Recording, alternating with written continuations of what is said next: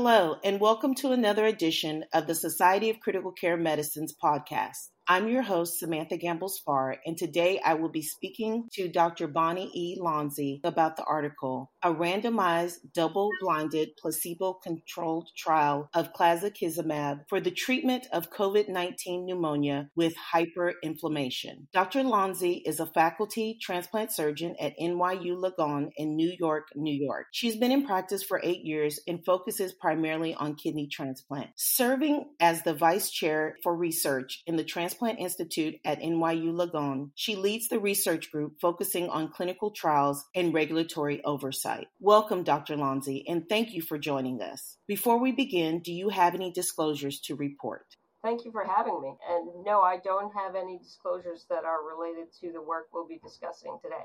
Thank you so much. We are very excited to have you here to discuss your research article today. We are all aware of the impact COVID nineteen has had on the United States and globally, resulting in greater than five point seven million deaths, with manifestations of no symptoms to overt acute respiratory distress syndrome. One of the key factors associated with the disease is hyperinflammation. As such, identification of recommended treatments has been a hot topic in critical care since COVID began in twenty twenty. Your study focuses on Claza, an interleukin six inhibitor. How did you and the other medical centers develop the idea to study this topic?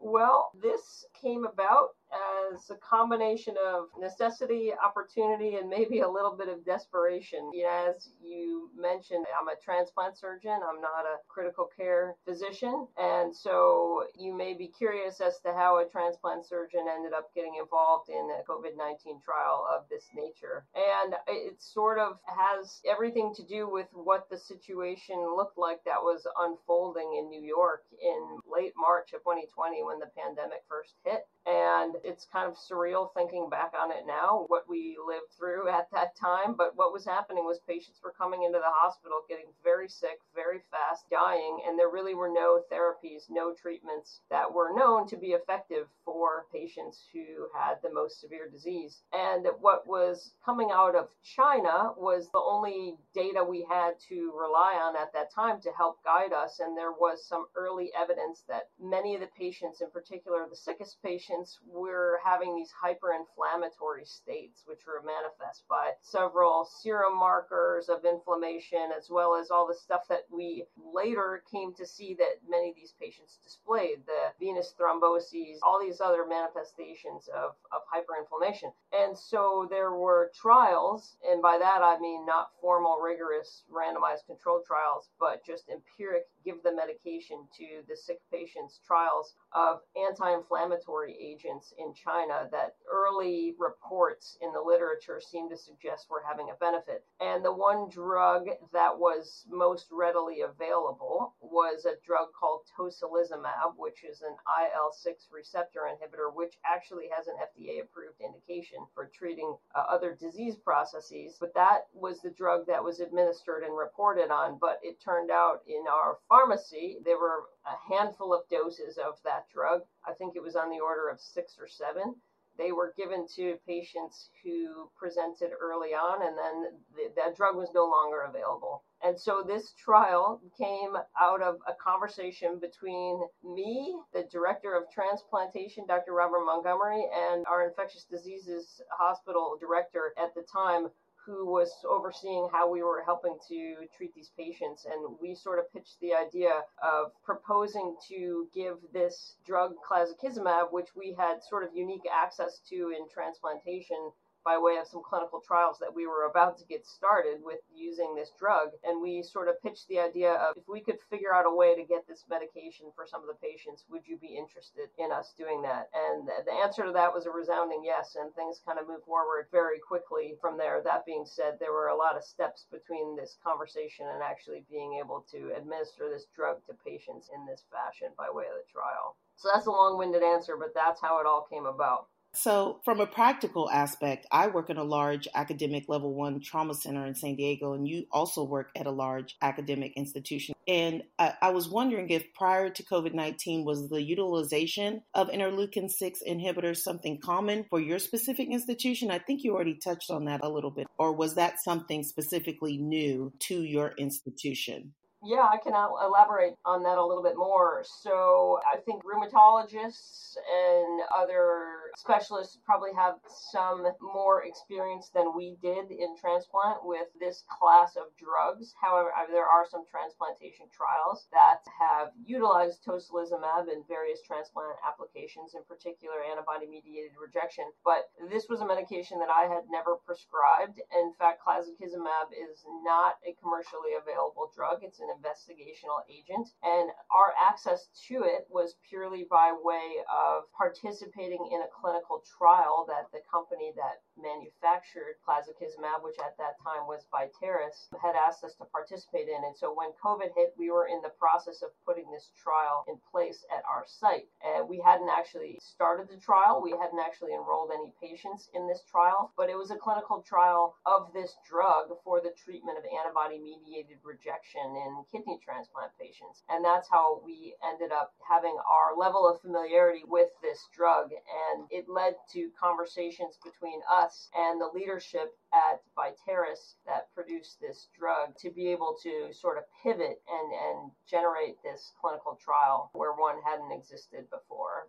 Your study had an interesting design after reading it. I was wondering if you can tell us how you came up with the methods used in your study and what they are specifically. Yeah, you know, that's an insightful comment. It does have an interesting design, and I thank you for using the word interesting because that has a bit more positive of a connotation. It's very atypical, the way this study unfolded, and, and the way the manuscript describes it is kind of how it happened. This was a trial that was in evolution, and it kind of all starts with how we ended up initiating this effort in the first place. Our, our goal was to try to just give drug to patients. And I recognize that that's not really a scientifically rigorous thing to do, but there were patients that were dying in the hospital and there was a therapy that thought might work. And so what we initially set out to do was to get permission to give basically compassionate care use of this drug to the patients that were dying, and there was nothing more that could be done in terms of supporting them. So we went to the F D A with this request. Could we use this investigational agent open label for individual patients? And they gave us, I would say with reticence, as I remember these conversations, a very conditional yes. And what they told us specifically was that we could apply for three Three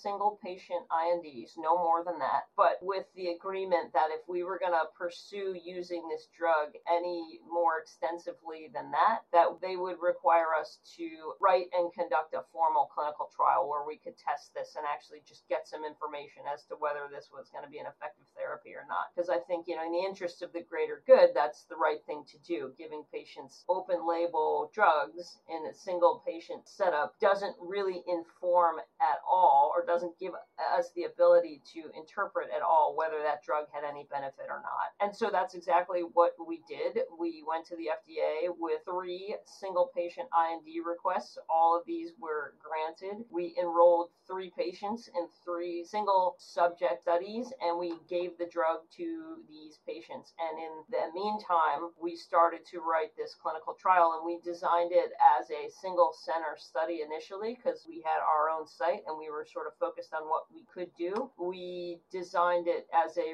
randomized controlled trial that would give us the ability to gather some dose-finding information. So the initial study was a three-arm trial where we randomized to one of two clazakizumab doses versus placebo, and we aimed to enroll, I think it was thirty subjects in, in that trial. And what happened was within two weeks, we had completed enrollment. enrollment in that trial. That's how significant the volumes of these critically ill patients were at the time. And so it became very clear relatively quickly that we had the opportunity to expand this to a trial that enrolled a larger number of patients and might actually have some statistical power to make some inferences about two parts. Could we identify a dose that was effective or more effective than another dose? And was there some ability to ascertain efficacy of this drug in this patient population? And so that's how it evolved, and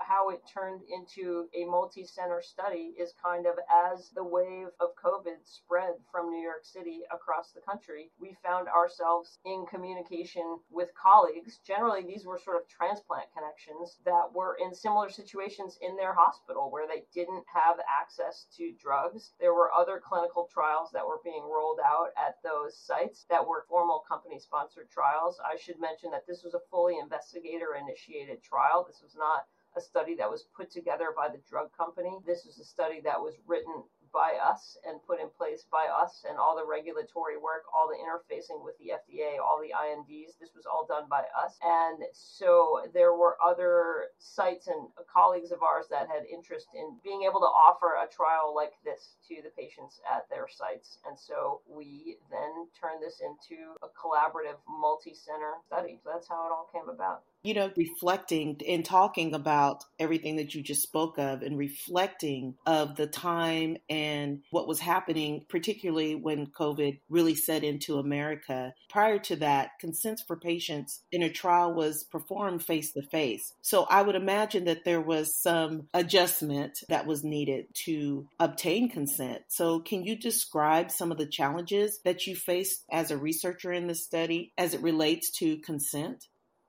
Absolutely. That is a very important question, and one that kind of gets taken for granted when we look at a final product, such as a you know manuscript that comes out in a journal, which is to say that the patients who were enrolled, there was some consenting process for getting them to become study subjects. It was very difficult in this case because the inclusion and exclusion criteria that we designed for this trial, those were written to sort of capture patients who were the sickest of the sick. And as you know, the patients who are the sickest with COVID are intubated and incapacitated and unable to sign consent. And as we all know, having lived through this pandemic, hospitals closed their doors to visitors. There were no families allowed. There were no consent designees that were allowed in our hospital. There was no one who was going to be able to sign consent as a proxy for any patient who was intubated or otherwise unable to make the determination that they could enroll themselves in a clinical trial. So this was a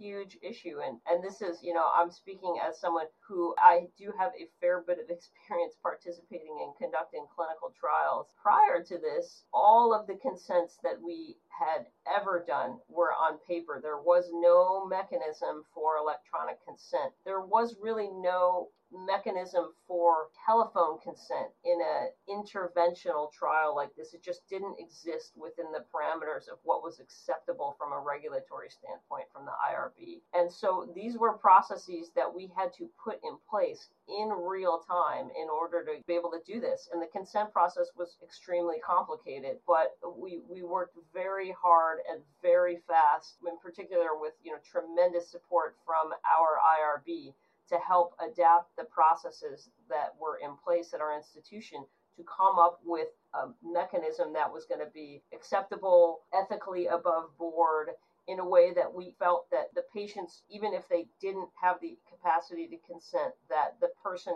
who was closest to them that would have the ability to do that was making that decision on their behalf. And this involved, in our case, after the patients regained capacity in the instances where they did, we then, as the study team, had to reapproach the patients and actually ask them to sign the consent themselves retrospectively and tell them that during the time that you were intubated and you were sedated, your family member enrolled you in this trial because they felt it was in your best interest. This is what happened. Obviously, you can't change what happened, but do you agree to continue to participate in the trial? And we gave the patients the opportunity to say, I don't want anything to do with this trial. I withdraw my consent to participate. Please remove my data from everything you've collected. No one actually did that. Everyone was grateful for the opportunity to have been able to participate, but the consent process was sort of a fluid, continual process. And that was, again, just by virtue of the way this all unfolded. We found ourselves in a scenario that was very, very different from how we had conducted clinical research in the past.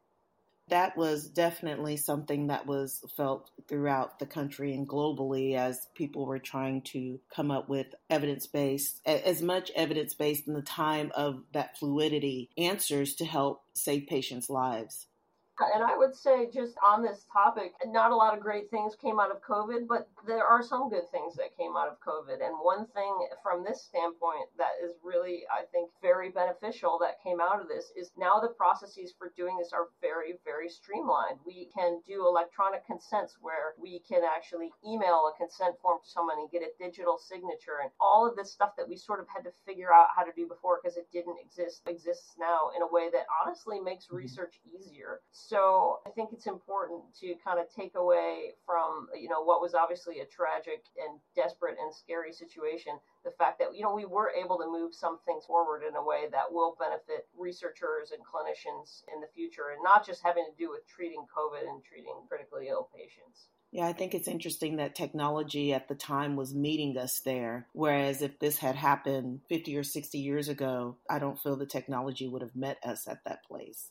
Agreed. And I, I kind of like to shift gears right now and kind of discuss the utilization of C R P in your research. We all know that C R P can be utilized to identify inflammatory disease processes. Can you discuss how C R P played a role or definition within your research?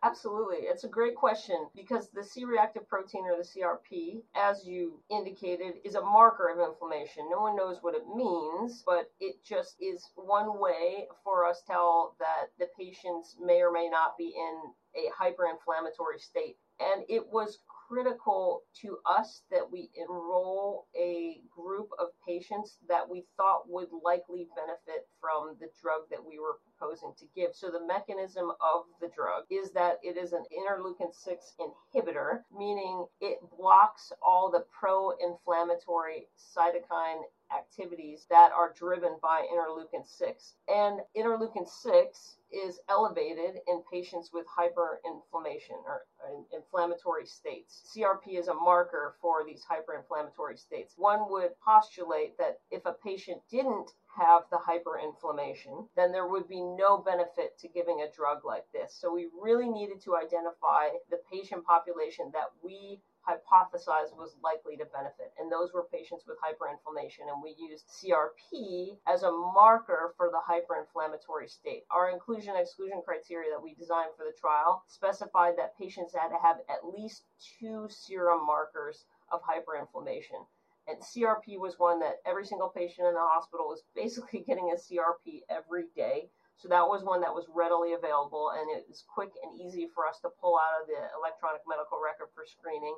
And then we included some other markers of inflammation like ferritin, fibrinogen, listed in our inclusion criteria in the study itself. You may ask, did we test whether I L six or interleukin six levels were elevated in these patients, and did we use that as an inclusion criterion? And the answer is no, and that may sound surprising, but there's just a practical reason for that, which is this is sort of a, a highly specialized test that not all clinical laboratories are able to run and turn around, including the N Y U Langone Clinical Laboratory. I think tests get sent out to a third-party lab, and the turnaround time for this was two to three days, which that would have been very problematic in terms of being able to enroll patients in our trial, since there's often not a lot of stability in these patients. You couldn't expect that someone in two to three days looked the way they looked at the time that we were trying to enroll them in the trial. So while we did capture that data for purposes of analysis, we couldn't use the I L six level as an inclusion criterion formally for the trial. So we used other markers, C R P being primarily the one that basically every single patient had.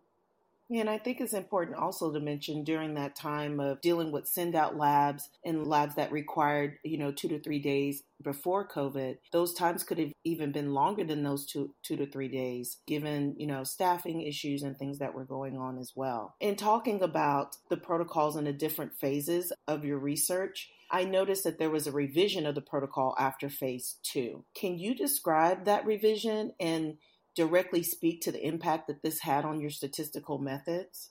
Yes, this was sort of a pivot that we made after interim data analyses indicated that in the three-arm phase of the trial, there was likely to be some efficacy to one of the doses of clazakizumab, not both. So we had a data safety and monitoring board, a D S M B, that was convened specifically for the purpose of COVID-related trials at N Y U Langone. I would say our institutional leadership was just incredible at mobilizing resources to be able to do this. And people who worked on other studies and other things that got shut down were very rapidly kind of reassigned to do things that they do best in the interest of helping researchers like our team be able to do what we were proposing to do in the interest of helping the patients. And so there was a D S M B that was convened. It consisted of a number of experts, statistical experts, clinical experts. They weren't all faculty here. It was a multidisciplinary group that was representative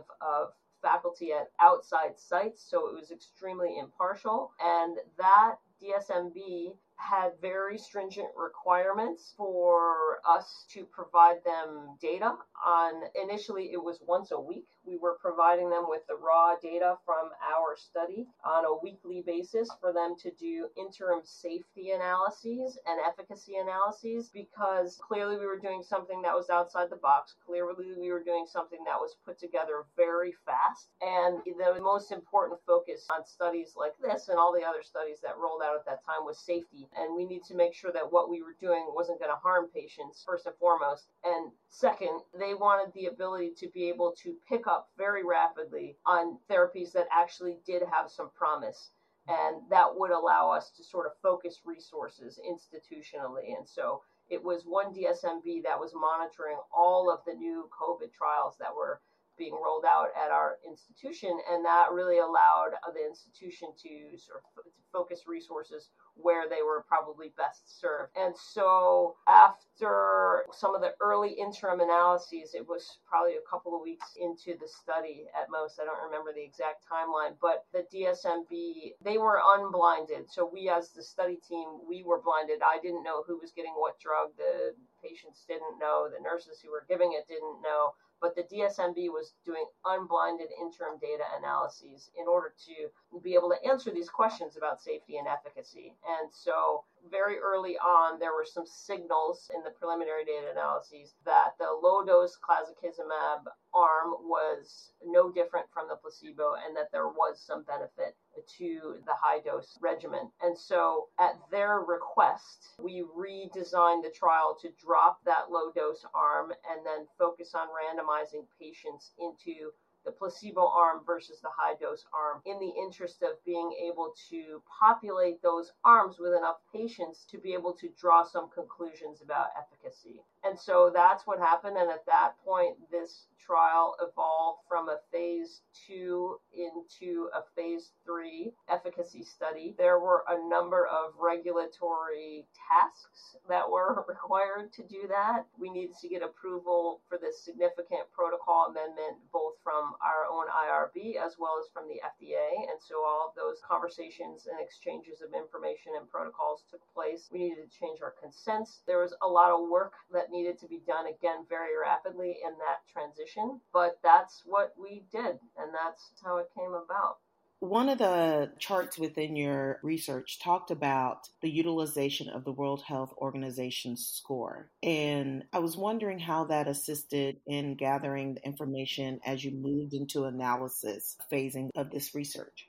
That was critical for a couple of reasons. One, it's very objective and it's very discrete. There was a, a manuscript that was published that outlined this scoring scale, and it has very, very clear objective criteria about how you assign the scores. Basically what it is, is a scoring scale that goes from zero to ten that describes the level of clinical illness of a given patient. And zero is an uninfected patient, so someone who's totally healthy, and ten is a patient who is deceased. And the one through nine are sort of stepwise increases in the level of clinical acuity from a respiratory standpoint. And so the things that we look look at were basically oxygen requirements. Are they on room air? Are they on nasal cannula? Are they on high flow? Are they intubated? Are they intubated with P to F ratios that are less than two hundred? Are they on ECMO? Or up to number ten, has the patient passed away? So this scale allowed us the ability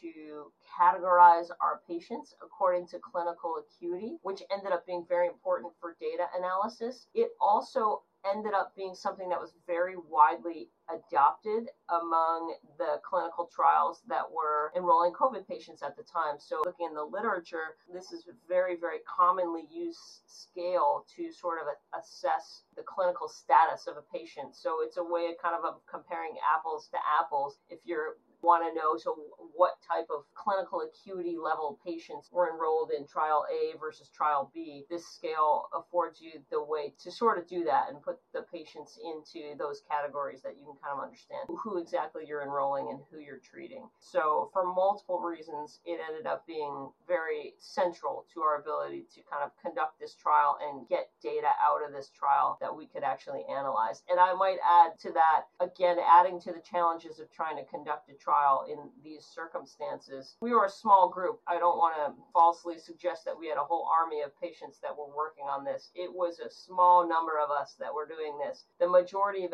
our research staff was at home, and there were a couple of us that were in the hospital facing the patients, getting the consents in person, face-to-face, doing our best with the P P E. But most of the research staff that helped in data collection and all of the bookkeeping that's required and document preparation, they they were at home. There was no reason to unnecessarily expose people to COVID if they didn't have to be here. Clearly, some of us did. But this sort of a scale allowed those staff working from home to log into our E M R and collect this information. And it was very objective. It was in a place that was very easy to find. And it's all backed up by source documentation, which is obviously very critical for proper conduct of a trial. And so this very simple scoring system was really key to what we did. I think that you touched on something that was very important, the amount of people that were actually in the hospital versus, you know, we started seeing a transition of people working from home at that time. That was the beginning of, you know, stay-at-home orders around the country. And so I only mentioned that to reiterate all the things that you've said, because fast forward, we're now in twenty twenty-two, and sometimes if you're living in that, it's hard to forget, but it just is a reminder of what was actually happening in that moment of time. And further continuing our discussion about the analysis, one of the things you talked about moving forward were outcomes. You had a primary outcome of ventilator-free days at twenty-eight days. You also had secondary outcomes. Can you enlighten us with some of those? So our primary outcome was twenty-eight day ventilator-free survival. So we really wanted to know, did this drug afford a benefit in terms of keeping people both alive and off the ventilator at one month after the drug was administered? And all the outcomes that we chose really were chosen because, number one, we thought they were clinically relevant. That's most important. And number two, they involved collecting data measures, data points that we had access to. So critical to us was that we designed a trial that we could actually do. And this sort of continuation of my response to the prior question, which is to say that the people that were collecting a lot of this information, apart from me, were doing this from home. And so the clinical measures that we captured were data points that were readily available in the electronic medical record and were documented in a way that was unambiguous. That having been said, the overarching objective of the outcomes was to pick outcomes that were clinically relevant. We were interested in who was alive and off the ventilator at twenty-eight days. We were interested in overall survival. We were interested in incidents of renal failure and recovery from renal failure. And then we did actually, at the end of the day, do some post hoc analyses here, which weren't prospectively designed in the trial. But a critical question was, is there a subset of patients that benefits from this drug? Because I'm getting a little bit ahead of ourselves, but we did find that with respect to our primary outcome, there was a statistically significant improvement in patients who received the drug as opposed to receiving the placebo. And so the next question was, you know, patients who are clinically ill with COVID, as you know, it's a sliding scale, and some of them are on high flow nasal cannula and some of them are on ECMO. And that's a, in, in many of these cases, a continuum of the disease process. So the question is, at what point do you intervene and give them some anti-inflammatory drug that's hopefully going to help interrupt these processes that are making the patient sicker and sicker?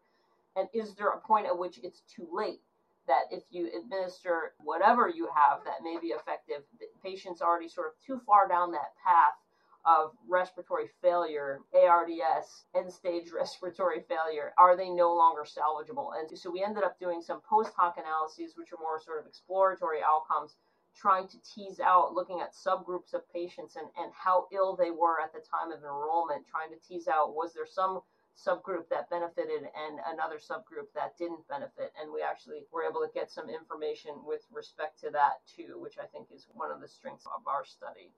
Following with the theme that went all the way through your paper and, and our discussion today, we've been talking about how things were changing so rapidly. And so safety is always our primary concern as providers and as researchers. With that new information being discovered in the midst of your research, can you describe your safety outcomes? We focused on t- two categories of safety events. One we called COVID expected events, and these were things like pneumonias or superinfections or venous thromboembolic events, as we all were, you know, learning in real time that these patients were susceptible to. And we wanted to know whether administering clazakizumab versus placebo made any difference in terms of the patients experiencing those COVID expected adverse events. Then obviously, as pertains to safety of the drug itself, we needed to make sure, you could imagine a scenario where, you know, we're potentially making the patients better from a respiratory standpoint from a drug that's effective, but this drug has some other toxicities that are making patients much worse. So you have to weigh the risks and the benefits of the potential side effects or adverse effects of the drug itself or off-target effects. And so we characterized a group of what we considered clazakizumab expected adverse events, and these were based on what was known about the drug having been administered to patients in other clinical trials and other settings. So the drug, as I said, was an investigational product, but it had been trialed in various rheumatologic conditions, and so there was some significant data on safety of giving this drug to clearly non-COVID patients. And so we were looking out for for things like increased rates of infection, because theoretically blocking cytokines could be potentiating an immunosuppressive state. In some of the early studies of clazakizumab, there were some patients that experienced bowel perforations, and these were patients that were at higher risk to do so, but it, it's unclear whether clazakizumab is really associated with a greater risk of bowel perforation or not. Nonetheless, we wanted to make sure that there weren't any incidences of that that were disproportionate in the clazakizumab group. Some of the patients in the phase two studies developed elevated liver enzyme tests, and so we wanted to make sure that we were monitoring liver enzyme tests and liver function. So basically everything that had sort of been attributed to clazakizumab as a potential toxicity, we made sure that we were capturing.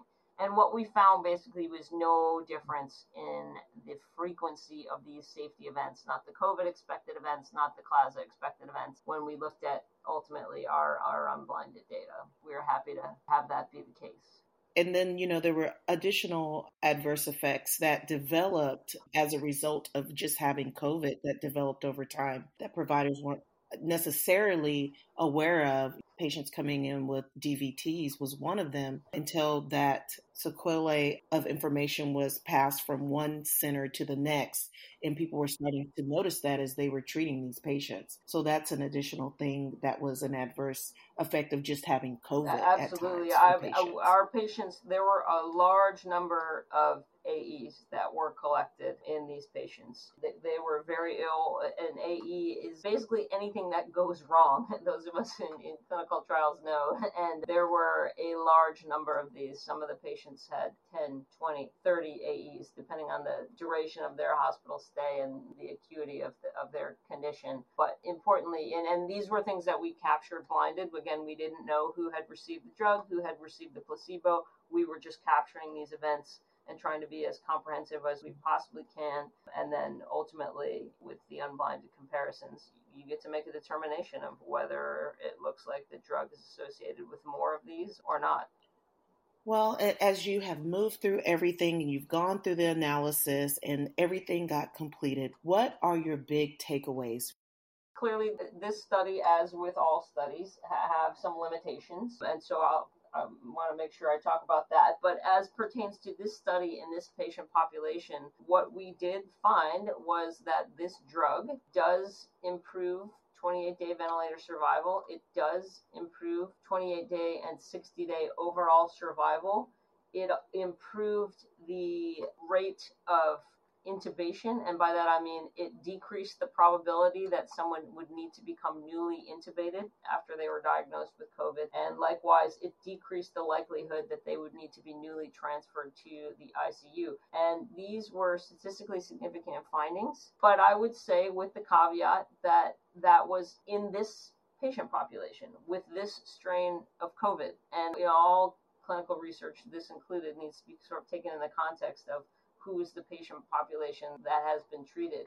And so I think what we can't do is make inferences about how this drug works on all strains of COVID. And fortunately, I think we, you know, what we have seen is that people are getting a little less critically ill from some of the variants of COVID that have evolved over time, which is excellent. But hopefully there's still some applicability to those patients who do develop severe pulmonary manifestations of the disease. And again, so these are patients who had COVID and severe hyperinflammation. And I think we did, with this study, provide evidence to suggest that, you know, there is a therapy that probably is effective for, for this. That having been said, the post hoc analyses that I kind of alluded to before, what they pretty clearly demonstrated to us was that the time to intervene is early. If we get to patients and we administer this treatment, by the time they have sort of progressed to A R D S, end-stage respiratory failure, it's too late. And we found that there was absolutely no benefit to giving the drug to patients who were already that far along the trajectory of respiratory decompensation. And so, you know, those were the takeaway points, is that this drug does appear to help. Does it fix everybody? Nope. Were there some patients who got clazakizumab who still eventually expired? Yes, there were. But there were fewer that got the drug than got the placebo that died. And so in the context of potential therapies for patients who are sort of the sickest of the sick, you know, we think we have some evidence that this class of drugs is probably beneficial. Those are very important and poignant takeaways. I think the fact that you mentioned that the particular strand of COVID that you were dealing with in the very beginning is a very relevant point to the discussion that we're having. You had mentioned earlier that this was a multi-center study, and primarily a lot of the hospitals that participated in this study were in New York City. And I would be remiss not to acknowledge the fact that New York City was one of the first epicenters for the disease in the U S that resulted in thousands upon thousands of deaths. I would at this moment like to offer you an opportunity to acknowledge your co-authors, understanding that the providers around the globe continue to seek evidence, answers as it relates to COVID nineteen.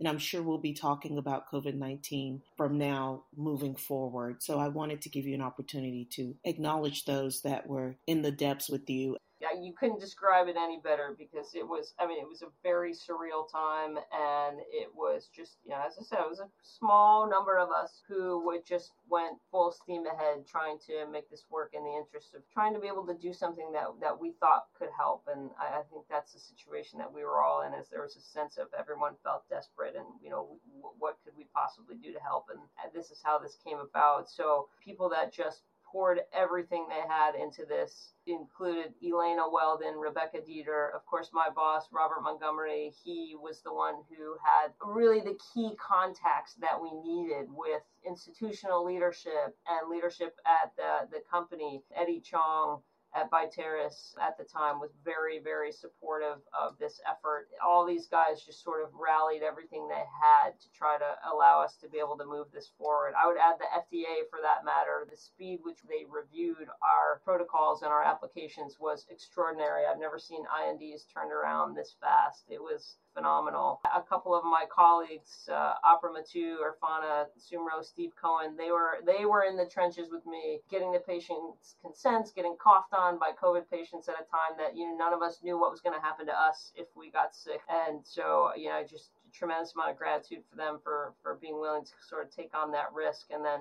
you know, our statistical team that helped us with the data analysis. I, I'm a clinician. I do some research. I'm by no means a statistician. Ava Petkova, Andrea Troxel, Judy Hochman, these guys were critical in helping us refine our, our study design, even though it was a study that evolved over time. So these are just a number of the folks here at N Y U that were absolutely instrumental. I would also add Peter Spiegler, Kim Burns. They were the site leads at our hospital at Winthrop, contributed a number of patients to, to this study. And you know, these were people that we had never met before. We we met them by phone and WebEx, and, and they just, you know, went all in and really helped push this effort forward. And uh, obviously can't thank every single person who participated in this. Our collaborators at the other sites also just put forth tremendous effort to move this forward. There was a lot of individual site responsibility. Everybody actually had to get their own I N D from the F D A. And so all the sites that participated in this study were, were able to rally the local support to be able to do that. So this is by no means my study. This was a team effort.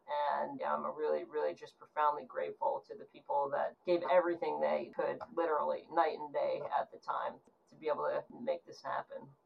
I highly recommend, if you haven't had an opportunity to read it before listening to this podcast, to engage and read the article. We thank you and all those who assisted in this research article and those who continue to work towards the greater good and health of all of our patients. And with that being said, this concludes another session of the Society of Critical Care Medicine's podcast. Doctor Lonze, it's been a pleasure speaking with you. I want to thank you for being here today, and thank you everyone for tuning in. Until next time. Samantha Gambles Farr, M S N, N P C, C C R N, R N F A, is a nurse practitioner intensivist at University of California, San Diego Health in the Department of Trauma, Surgical Critical Care, Burns, and Acute Care Surgery.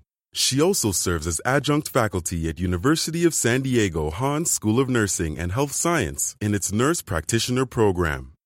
Join or renew your membership with S C C M, the only multi-professional society dedicated exclusively to the advancement of critical care.